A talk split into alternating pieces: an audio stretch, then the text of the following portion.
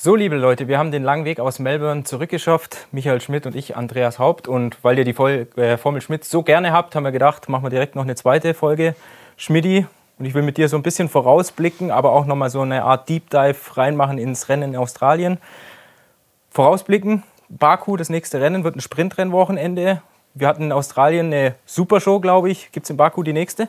Ja, könnte schon sein. Also Sprint ist ja was anderes von der Norm. Jetzt wollen sie auch noch äh, das, äh, das Format der Vorbereitung auf diesen Sprint ändern, also mit zwei Qualifikationen statt einer. Also da ist schon der Wunsch da, ein bisschen Unruhe reinzubringen in ein Geschehen, was halt vorne ziemlich festgefahren ist. Wir wissen alle, dass Red Bull haushoch überlegen ist und eigentlich, wenn nichts passiert, ein Sieg von Max Verstappen gesetzt ist. Kannst du uns so ein bisschen durchführen? Du sagst es, Sprintwochenende soll nochmal angepasst werden, verändert werden. Was passiert da genau? Freitag, Samstag, Sonntag? Nun, Freitag ist, äh, beginnt ganz normal mit dem ersten freien Training und dann am Nachmittag gibt es die Qualifikation, die auch wieder ganz normal ist, die, wie wir sie kennen. Diese Qualifikation bestimmt die Startaufstellung für den Sonntag, also für das Hauptrennen, egal was am Samstag passiert. Der Samstag ist eigentlich ein separater Tag, man kann sagen, ein, ein Rennen im Rennen. Da geht es dann am Vormittag los mit der Qualifikation, die ist ausschließlich für den Sprint. Der Sprint selber ist auch ein eigenes Rennen. Das Ergebnis ist irrelevant für die Startaufstellung, aber es gibt natürlich Punkte, äh, acht für den ersten und einen für den achten. Also insofern schon interessant. Für wen ist das jetzt gut?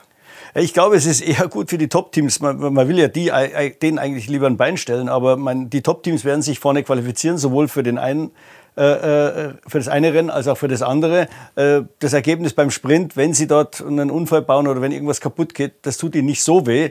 Dann haben Sie zwar die Punkte im Sprint verloren, können aber dann wieder dementsprechend, was Sie am Freitag in der Qualifikation geschafft haben, vermutlich wieder vorne starten und sind nicht fürs Hauptrennen bestraft. So wie der Sprint bis jetzt gelaufen ist, war es ja so, ein Unfall oder ein Problem im Sprint war eine doppelte Strafe. Man kriegt da keine Punkte und muss am Sonntag dann weit hinten starten. Es war ja so, in Australien gab es ja gerade Sonntagmorgens nochmal ein Teamchef-Meeting mit Formel-1-Chef Stefano Dominicali. Da hat man nochmal die Rahmenpunkte abgedeckt. Sind da alle dafür, das äh, Sprintformat dahingehend anzupassen mit den zwei Qualifikationen? Und bedeutet das am Ende am meisten Arbeit für die FIA, weil die das Reglement umschreiben muss? Ja, auf jeden Fall. Also die Teams sind alle dafür, äh, dass sich das Format ändert. Äh, man hat dann noch über das Format diskutiert. Da war ein Einzelzeitfahren war äh, auf der Agenda gestanden oder ein Qualifying, so wie wir es kennen, mit drei Segmenten, allerdings zeitlich verkürzt. Jetzt gibt es noch eine Frage, wie macht man es dann, wenn das käme? Wie macht man es dann mit den Reifen? Werden Reifen vorgeschrieben. Also sagen wir, dass man mal im, im, im, Q1 anfangen muss mit den harten Reifen, im Q2 mit dem Medium und zum Schluss raus mit dem gebrauchten Soft. Oder lässt man die Teams einfach mit ihren zwölf Reifensätzen allein und sagt, macht, was ihr wollt. Ja? Und äh, ich glaube, das Einzelzeitfahren ist vom Tisch. So viel kann man jetzt schon verraten. Und äh, jetzt geht es halt noch darum, diese Kleinigkeiten äh, festzulegen. Die FIA hat dann jede Menge Arbeit, denn dieses Reglement, das betrifft viele Dinge, also nicht nur jetzt den Ablauf, das Prozedere, sondern da geht es um die Zeitnahme, da geht es um die, äh, um die Reifensätze, da geht es um, um die Motoren natürlich. Die Teams äh, schauen natürlich genau drauf, dass die Motoren, die ohnehin schon am Limit sind, nicht noch mehr Runden im, im höchsten Power-Modus kriegen. Also das sind noch einige Sachen zu klären und äh, da hat die FIA einen riesen Job zu tun, weil eigentlich müsste es so zwei Wochen vor Baku das Reglement geschrieben sein, dass es dann wieder durch alle Gremien durchgeht und äh, dann auch noch abgesegnet werden kann durch den FIA-Weltrat. Ich hatte ja gesagt, so ein bisschen Deep Dive, also nochmal eintauchen ins Australien-Rennwochenende. Ich würde sagen, lass uns beim großen Verlierer anfangen. Ferrari, null Punkte geschrieben. Jetzt stehen sie bei insgesamt 26, nur WM Vierter. Ähm, noch, haben noch kein einziges Podest geschafft, aber ich finde so ein bisschen, wenn man so den Rennspeed anschaut, war Ferrari eigentlich schon besser, als man das jetzt vom Papier her annehmen durfte, oder? Ja, ich glaube, wir wissen alle nicht, äh, Ferrari inklusive, wie gut dieses Auto wirklich ist. Wir haben noch kein Wochenende erlebt, wo es wirklich mal von A bis Z glatt durchläuft, ohne irgendein Problem. Und meistens sind es Kleinigkeiten, die dann äh, Ferrari daran, äh, daran hindern, das Potenzial zu zeigen. Und vermutlich ist das Potenzial ja dann auch noch mal höher, wenn sie mal in diesen Rhythmus reinkommen, immer eigentlich mal ein perfektes Wochenende zu haben. Diesmal war es eben im, im Qualifying die Nummer, dass sie die Reifen nicht auf Temperatur gekriegt haben oder jedenfalls nicht so optimal ins Fenster gekriegt haben. Das ist in Melbourne wirklich ganz, ganz wichtig, wichtiger vielleicht als auf vielen anderen Rennstrecken. George Russell hat es ja gesagt, man kann da vier Zehntel gewinnen, von einer Runde zur nächsten.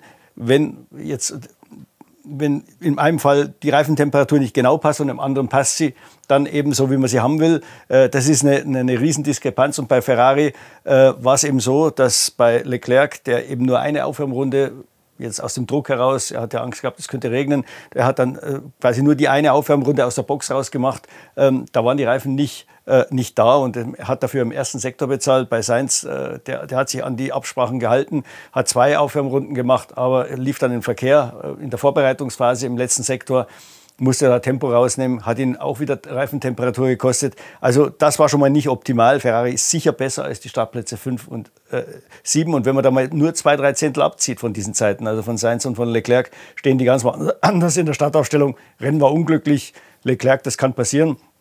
Äh, ist natürlich eine Quittung für den siebten Startplatz. Äh, dann startet man schon mal in einem Bereich, wo Unfälle wahrscheinlicher sind. Äh, er hat ja auch nicht mal dem Lance Stroll die Schuld gegeben. Der Stroll war auch eingeklemmt zwischen Alonso auf der einen Seite und dann eben dem Leclerc. Und er konnte nicht einlenken, weil der Alonso schon innen war. Also insofern Pech. Und bei Sainz war, war eigentlich das, das, das Pech die rote Flagge, die erste rote Flagge. Äh, Ferrari hat da mal alles richtig gemacht von der Strategie her, ähnlich wie Mercedes mit George Russell. Man konnte nicht vorhersehen, dass das abgebrochen wird, äh, das Rennen dann nach dem, nach dem Safety Car, das ja eine Runde noch auf der Strecke war und das Feld eingesammelt hat.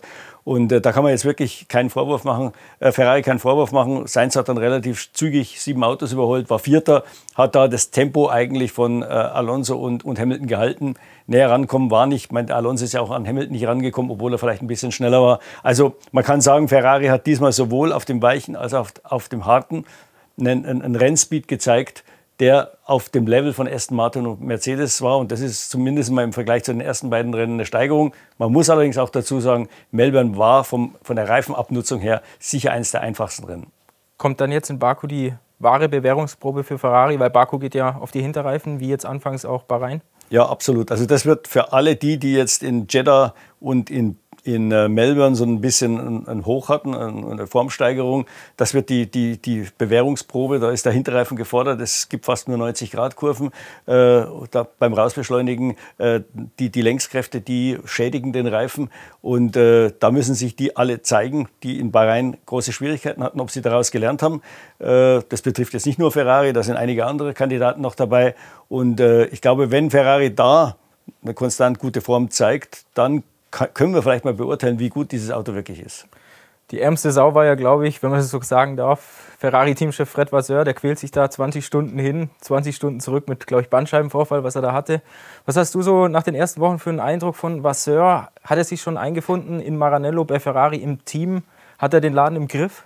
Ja, ich glaube, diesen Laden kann man nie so richtig im Griff haben. Das ist, das ist ganz, ganz schwer, außer man legt so eine äh, Siegesserie hin, wie sie damals Jean Todt äh, hatte. Ähm, Fred Vasseur, ich meine, allein die Tatsache, dass er nach Australien geflogen ist, zeigt schon, wie da, äh, wie da Feuer unterm Dach ist in Maranello. Das hätte ein normaler Mensch wahrscheinlich nicht gemacht. Er hat mir auch gesagt, er musste kommen, einfach auch um, um, um Flagge zu zeigen. Wenn er jetzt nach, nach dem dritten Rennen, egal was er hat, auch wenn es verständliche Gründe gewesen wären, das wird ihm in Italien sofort wieder als Flucht ausgelegt. Äh, also er, er musste da vor Ort sein, auch wenn es ihn also wirklich äh, einiges gekostet hat. Äh, ich habe gehört, er ist ja, oder er hat mir auch erzählt, er ist teilweise fünf, sechs Stunden gestanden. Jetzt hat er einen First-Class-Sitz gehabt, der kostet ein paar Mark. Also er ist gestanden wie im Bus, kann man sagen. Er hat viel zu viel bezahlt dafür. Äh, aber äh, wie gesagt, anders ging es nicht. Also das zeigt, da ist sicher Feuer unterm Dach. Die Frage ist, ist er angekommen? Seine größte Aufgabe, sagt er, ist Ruhe jetzt in diesen Laden zu kriegen. Es ist so viel Aufgeregtheit da, weil die Ergebnisse nicht stimmen, weil natürlich äh, die, die Medien in Italien Druck machen. Alle sagen, der Ferrari ist eine Niete, was er sicher nicht ist. Er ist kein Red Bull, das wissen wir, aber er ist sicher auf dem Level von Mercedes. Vielleicht ist er auch, wenn alles klappt, auf dem Level von Aston Martin. Und da ist jetzt das Wichtigste, Ruhe in, in das Team zu kriegen, weil wenn, wenn jetzt da von außen noch Störfeuer kommen und die lassen sich beeinflussen, dann können sie die Saison, Saison gleich vergessen. Du hattest es gesagt, Ferrari könnte eigentlich vielleicht sogar die Nummer zwei sein, wenn man alles mal hinbekommt. Feuer unterm Dach ist auch noch da. Bei Mercedes war auch Feuer unterm Dach. Die haben sich nach Bahrain schon entschieden, radikaler Konzeptwechsel, ich glaube Richtung Imola. Was hört man da bei Ferrari? Bleiben die diesem aktuellen Konzept treu oder wird es da auch eine andere Richtung geben? Nee, also was ich höre, bleiben Sie jetzt dem Konzept treu. Es wird natürlich Upgrades geben und man wird versuchen, da jetzt die Schwächen auch auszubauen, sicher auch in Bezug auf Reifenabnutzung. Ich kann mir auch vorstellen, dass es mechanisch vielleicht ein paar äh, Änderungen gibt. Äh, man glaubt an dieses Konzept noch. Wie gesagt, man weiß ja auch noch nicht, wo das Ende der Fahnenstange erreicht ist. Das glaube ich weiß keiner. Weiß auch, weiß auch Red Bull nicht. Vielleicht sind die schon sehr nah dran. Ich meine, die sind ja fast, man kann gefühlt von außen das ist nahe an der Perfektion. Viel kann da für mich gar nicht mehr kommen. Ich glaube, du hast gehört von Red Bull, dass noch mal drei Zehntel kommen. Man kann sich das gar nicht vorstellen, wo die eigentlich mhm. die drei Zehntel noch holen wollen, weil auf den Geraden können sie nicht noch schneller werden, als sie schon sind. Und äh, sie sind eigentlich auch in den Kurven fast perfekt. Und äh, wie gesagt, bei Ferrari, die müssen ein bisschen auf die langsamen Kurven schauen. Die schnellen sind, sind gut, das zeigt das Auto hat Abtrieb. Ähm, aber langsame bedeutet eben auch Mechanik. Ich glaube, da haben sie die größte Aufgabe, ähm, dass sie den, den, Abtrieb über ein größeres Spektrum an Bodenfreiheiten äh, stabil hinkriegen. Das ist eine Schwäche, die sie schon letztes Jahr hatten und nicht ganz ausmerzen konnten. Die Frage ist, kann man es überhaupt je kurieren oder braucht man wirklich ein anderes Auto dafür? Ja. Zwei Zehntel hat man gesagt, bei Red Bull sollten dafür mhm. Baku nochmal kommen. Ist ein bisschen immer Unsicherheit, weil Sprintwochenende kriegt man es in einem Training hin mit der Abstimmung. Geht aber dann im Endeffekt ja allen so. Genau. Ähm, Ferrari haben wir abgehakt, würde ich sagen. Mercedes, andere Baustelle. Jetzt haben die eigentlich ihr bestes Wochenende gehabt in Australien. Hamilton und Russell, Russell und Hamilton zweiter, dritter in der Quali, Hamilton als zweiter auf dem Protest. Die haben das Rennen auch angeführt für, glaube ich, elf oder zwölf Runden. Jetzt haben die so früh ihr Konzept beerdigt. Als Normalo würde man jetzt eigentlich sagen, stecken die nicht in der Zwickmühle? Haben die zu früh gesagt, dieser aktuelle W14 wird beerdigt? Ja, das, ist, das Problem ist, wir wissen ja nicht, was da kommen soll. Also inwieweit das jetzt weg ist von dem, was gerade äh, um, um die Strecke fährt. Ähm, Sie haben sicher ein Problem mit dem Abtrieb. Sie sind hinten höher gegangen, A, weil Sie sich das ein bisschen abschauen wollten von dem letztjährigen Red Bull. Und Sie wussten, wenn wir tief fahren, hatten Sie letztes Jahr Probleme mit, mit dem Bouncing. Äh, ich glaube, man konnte auch nicht genau abschätzen, wie viel jetzt diese neue Unterbodenregel hilft, dieses Bouncing zu vermeiden. Äh, Sie wollten auf der sicheren Seite sein. Und wenn man das Auto hinten ein bisschen höher setzt, muss man natürlich die ganze Aerodynamik drumherum bauen. Jetzt sind sie in diesem Fenster, sind sie eigentlich optimal aufgestellt. Das hat zwei, drei Rennen gedauert, bis sie das kapiert haben, aber jetzt muss man sagen, das war das Maximum dessen vermutlich, was dieser Mercedes jetzt kann. Ja, da haben sie den, den Abtrieb, den sie eben haben, aber mehr Abtrieb kriegen sie nur, wenn sie wieder tiefer gehen. Tiefer gehen, das werden sie, das äh, ist aber nicht so einfach, weil sie die ganze Aerodynamik erstmal drumherum stricken müssen. Die ganzen äh, Strömungsstrukturen sind ja ausgelegt jetzt auf ein Auto, das etwas höher fährt. Ähm, jetzt gab es zwischendrin tatsächlich die Überlegung, ich habe mich auch mit Toto Wolf ein bisschen drüber unterhalten, äh, ob man nicht den alten W13 wieder als Basis nimmt, denn der war ja tief mhm. hinten. Ähm, hat man aber wieder verworfen, das wäre ja zu kompliziert gewesen. Aber er sagt, wir haben ja die ganzen Erkenntnisse und Informationen und Daten von diesem alten Auto. Und das können wir auch auf das jetzt, was wir jetzt haben, übertragen. Natürlich wird sich die Architektur des Bodens und vermutlich auch der Seitenkästen ändern, aber es wird immer noch jetzt auf der Basis dessen sein, was man von diesem Auto, was wir jetzt haben, weiß, mit etwas Wissen vom letztjährigen Auto. Birgt aber doch schon auch eine Gefahr oder so ein Konzeptwechsel mitten in der Saison. Jetzt sagen zwar Toto Wolf, George Russell, wir machen riesige Schritte im Windkanal. Aber wenn ich mich recht erinnere, im letzten Jahr, gerade Saisonstart, da hat uns Mercedes erzählt, unser Auto ist im Windkanal eigentlich zwei Sekunden schneller als alle anderen und es kam nie auf der Strecke an. Könnte das wieder passieren? Es könnte wieder passieren. Äh, Wobei ich glaube, die Gefahr ist ein bisschen geringer. Ich glaube, man hatte dieses, dieses jetzige Auto schon ganz gut eingeschätzt. Äh, wenn ich mich so richtig an die Kommentare erinnern kann, die gerade auch bei der Präsentation des W14 äh, gegeben wurden, da hieß es schon, es kann schon sein, dass wir am Anfang vielleicht nicht ganz so gut darstellen. Es wird kommen mit etwas mehr Verständnis. So ist es auch gekommen. Jetzt muss man dazu sagen, dass äh, Melbourne und Jeddah schon zwei Rennstrecken waren, die dem Mercedes entgegenkommen. Das ist also, wo hauptsächlich die, äh, die äh, die Hauptlast auf der Vorderachse liegt. Ähm, auf der anderen Seite schnelle Kurven ist jetzt nicht gerade das Spezialgebiet der beiden Autos. Man bräuchte eigentlich irgend sowas zwischendrin. Ich glaube, so eine Strecke wie Barcelona wäre vielleicht für Sie noch am besten, also wo ein paar mittelschnelle Kurven noch dabei sind. Ähm, aber äh, es wird mit dem Auto, wie sie es jetzt haben, selbst wenn sie es perfekt hinkriegen, wird man den Red Bull nicht schlagen können. Und das ist natürlich bei Mercedes das Ziel. Es ist ja nicht das Ziel, Aston Martin und Ferrari zu schlagen. Die, an denen muss man so oder so vorbei. Das Ziel ist Red Bull und dafür braucht es eben diesen halben Neubeginn und das Risiko müssen sie eingehen. Wenn sie es nicht eingehen, bleiben sie dort, wo sie jetzt sind. Haben sowohl Mercedes als auch Ferrari die WM eigentlich schon abgehakt, weil Red Bull ist so weit vorne, immer noch. Klar, wenn man paar Upgrades bringt, aber Red Bull wird ja auch nicht stehen bleiben. Wir haben es ja gesagt, Baku zwei Zehntel. Dann werden die danach immer weiter neue Teile nachschieben. Sind die überhaupt noch einzuholen? Eigentlich nicht. Also das, das, ich glaube, das weiß man bei Ferrari und bei Mercedes auch. Man, man, man wird das jetzt nicht öffentlich äh, aggressiv vertreten. Die Formel 1, das Formel 1 Management hat den Teams auch gesagt, sie sollen jetzt nicht öffentlich äh, gleich erzählen, dass die WM schon abgeschrieben mhm. ist. Dann, dann schalten vielleicht die Zuschauer ab. Also es kann passieren, bestenfalls würde ich sagen, dass zur Saisonmitte auf gewissen Streckentypen der eine oder der andere den Red Bull ein bisschen gefährden kann. Aber das wird nicht reichen. Bis dahin hat äh, Verstappen so einen riesen Vorsprung äh, rausgefahren. Den wird er nicht mehr hergeben. Selbst wenn er mal ein paar Rennen verliert, ja, dann wird er im Zweiter oder Dritter. Und er ist inzwischen gereift genug und klug genug, äh, das so zu spielen.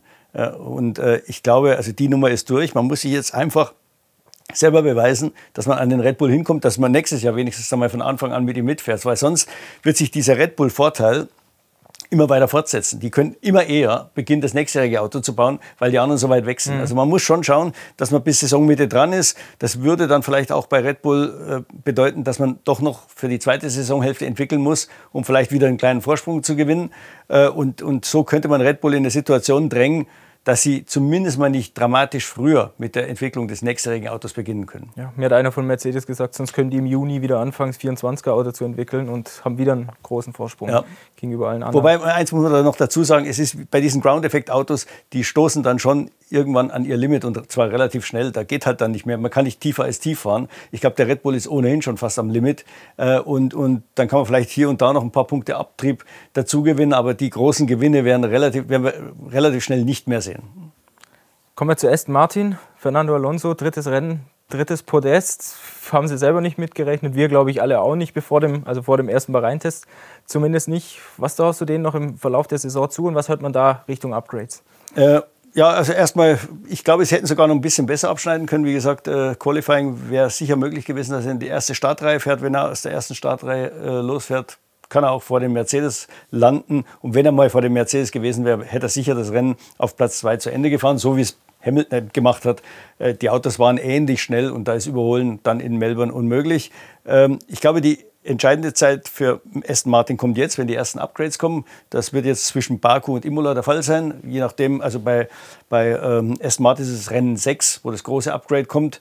Äh, da wird man dann sehen, wie gut das ist im Vergleich zu, ähm, zu Mercedes, die ja dann auch im Rennen 6 ihre ja, B-Version in Anführungsstrichen äh, bringen wollen. Ferrari hat bis dahin sicher auch das eine oder andere Upgrade schon am Auto. Die, glaube ich, werden jetzt nicht den ganz großen Schritt auf einmal machen. Die machen das lieber schrittweise, um da jetzt nicht den Boden zu verlieren. Ähm, und dann wird sie ihm zeigen, äh, wie gut Aston Martin im Entwicklungstempo ist. Das, das wird sicher eine große Rolle spielen.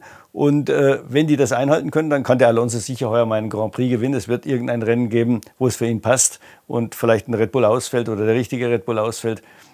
Ich, äh, also mein, bei Red Bull war man echt vor dem, Rennen, oder vor dem Rennwochenende in Sorge, dass, dass Alonso einen der beiden äh, Red Bull sogar äh, auf der Rennstrecke schlagen kann, ohne irgendwelche Geschenke. Gerade in Mitte, mittelschnelle Kurven, da ist der richtig gut, der Aston Martin, glaube ich, oder? Ja, absolut. Und da werden jetzt ein paar Rennstrecken kommen.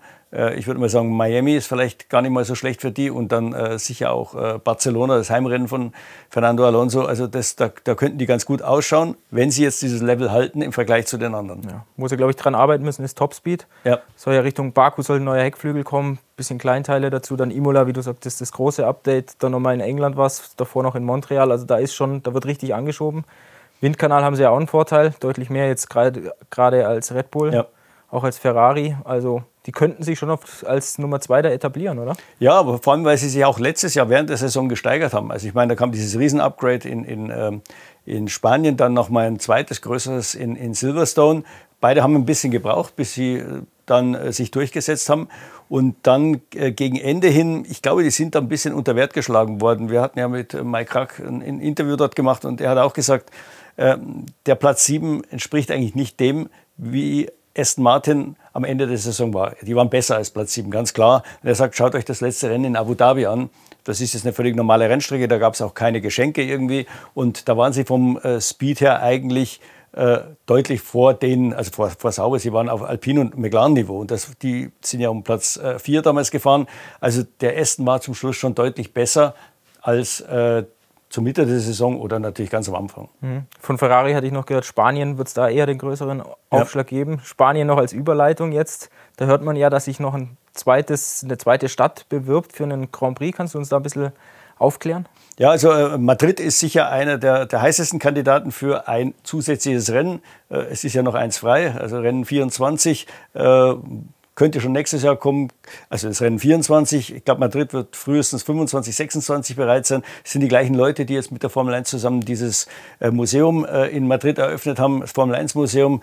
Äh, und die Rennstrecke soll in einem Industriegelände am Stadtrand sein, durch so Messehallen führen und glaube ich als Gag ist geplant, dass eben ein Streckenteil in so einer Halle drin ist, dass dort dann so eine Art Stadion wie so ein Fußballstadion gebaut wird und äh, 5,2 Kilometer oder sowas. Und wie gesagt, die wollen das wirklich haben. Das wäre am Anfang parallel zu Barcelona, aber ich glaube ab 27 dann, wenn der Barcelona-Vertrag endet, könnte das auch äh, die Stelle von Barcelona einnehmen. Wenn man jetzt mal an Deutschland denkt, Spanien, Madrid und Barcelona wollen beide einen Grand Prix. Barcelona hat schon einen, Madrid würde gerne. Was geht da in Deutschland ab? Können wir jemals wieder einen deutschen Grand Prix sehen? Gibt es da so ein bisschen was, was im Hintergrund abgeht? Also bei Spanien muss man noch kurz dazu sagen, der Hype ist natürlich verständlich. Man hat jetzt mit Alonso den, den großen alten Mann, äh, der ein Comeback feiert und plötzlich wieder ums Podium mitfährt. Äh, das war ja ungefähr ist genauso ein Hype wie als Michael Schumacher nach drei Jahren Pause wieder eingestiegen ist. Äh, und dann hat man mit Carlos Sainz im Ferrari auch einen, einen, einen Topfahrer vorne dabei. Das, also kann man jetzt schon sagen, äh, Barcelona wird natürlich hoffnungslos ausverkauft sein in diesem Jahr. Also die tun sich da ein bisschen leichter. Wir haben jetzt nur einen Fahrer, Nico Hülkenberg hat eine super Vorstellung gegeben, aber das ist natürlich noch nicht ähm, das, das Potenzial da jetzt äh, die Massen an die Strecke zu locken. Deswegen sind die Veranstalter sowohl in Hockenheim als auch am Nürburgring sicher vorsichtig. Es kostet eine Menge Geld, die Formel 1. Die Formel 1 glaubt aber trotzdem, dass, äh, dass es eine Chance auf den Grand Prix von Deutschland gibt. Vielleicht erst 2026, wenn Audi kommt. Äh, die setzen darauf, dass vielleicht die Industrie ein bisschen mitspielt, äh, der ja daran gelegen wäre, also Audi und Mercedes mal einen Grand Prix von Deutschland wieder zu haben. Es schaut da schon ganz gut aus, heißt es. Und äh, also ich könnte mir vorstellen, dass zusammen mit denen dann vielleicht doch wieder ein Rennen in, in Deutschland stattfinden kann. Kommen wir auf einen der großen Gewinner in Australien zu sprechen, McLaren. Zwölf Punkte haben die abgeräumt direkt. Das Team sagt aber selber, wir sind immer noch nicht da, wo wir sein wollen. Wir brauchen Upgrades. Was hält man da von der Front? Ja, in Baku soll das erste kommen. Da werden wir mal sehen, ob es wirklich besser geht. Wie gesagt, äh, Upgrades, äh, da werden viele angekündigt. Die Frage ist, was dann sich auch wirklich durchsetzt. Und da das ja ein relatives Spiel ist, die anderen machen das auch, äh, bleibt man vielleicht dort stehen, wo man gerade ist. Ähm, Andreas Steller hat auch gesagt, man wird drei große Upgrades in diesem Jahr bringen. Eins davon kann man durchaus eine B-Version nennen. Ähm, wie gesagt, die wechseln ja auch das Konzept. Äh, das wird also ähnlich spannend wie bei Mercedes, ob das dann auch gleich funktioniert. Ähm, Andreas Steller hat auch gesagt, das war ja eine Frage, die haben ja letztes Jahr dauernd die Auto verändert und eigentlich, so für uns Außenstehende, haben sie immer so kleine Schritte nach vorne gemacht, vor allem dann in Singapur, als das letzte Upgrade kam. Und das war ja gleich ein sehr gutes Rennen. Und er sagt, wir haben uns da selber getäuscht in Singapur. Äh, wir haben auch gedacht, das wird besser, weil das Ergebnis so gut war, aber es war in den Umständen geschuldet. Es war ja nass am Anfang und äh, Ricciardo kam zum richtigen Zeitpunkt an die Box. Aber er sagt, eigentlich war das letzte Upgrade ein Rückschritt. Das haben wir viel zu spät gemerkt. Dann haben wir gemerkt, wir stoßen hier mit diesem Konzept jetzt an. Es geht nicht weiter. Und das war eben dann der Moment im Dezember, als man sich eingestehen musste, so, jetzt äh, alles mal anhalten, Kommando zurück und wir müssen auf eine andere Spur und das dauert halt. Man kann im Dezember das nicht entscheiden und dann ist man äh, Anfang März äh, in, in Bahrain mit einem anderen Auto da. Es dauert jetzt äh, bis Baku, wo man sicher die ersten Schritte sehen wird. Man hat ja schon jetzt in, ähm, in Melbourne hatten sie schon äh, eine etwas schlankere Motorabdeckung. Ich glaube, an den vorderen Venturi-Kanälen haben sie ein bisschen was verändert gehabt. Das war jetzt noch kein riesiges Upgrade, ist ein bisschen besser gelaufen, aber das Auto ist immer noch deutlich zu langsam auf den Geraden. Man setzt dann auch, glaube ich, aus der Not heraus einfach auf vollen Abtrieb. Dann hat man wenigstens die Reifen im Griff und hat man halt das Pech, dass man zu langsam ist auf den Geraden, aber auf manchen Rennstrecken könnte das helfen. Jetzt sind, es hat sogar in Melbourne ein bisschen geholfen, denn man muss sagen, am Anfang äh, hat der Norris nichts auf den äh, Hülkenberg gut gemacht. Der Abstand war immer so drei, vier Sekunden. Und dann aber so ab Runde ja, 34, 35 ging es dann los. Und das war natürlich auch deshalb, weil der McLaren die Reifen ein bisschen besser in Schuss gehalten hat als der Haas. Ich glaube, die Ingenieure, die müssen auch liefern, oder? Weil der Lando Norris, der hat noch Vertrag, glaube ich, bis einschließlich 25. Der wird auch irgendwann mal ungeduldig werden, oder? Ja, absolut. Und, und Lando Norris, das wissen wir, ähm, von dem hält man bei Red Bull große Stücke. Das könnte Nachfolger, ein potenzieller Nachfolger von Sergio Perez werden. Also McLaren muss da aufpassen, äh, den nicht zu verlieren. Ich glaube auch Ferrari muss aufpassen, den Leclerc nicht zu verlieren. Wobei das noch eine andere Nummer ist. Man geht nicht eigentlich freiwillig vom Ferrari weg, außer es ist so furchtbar, äh, dass, es nicht anders geht.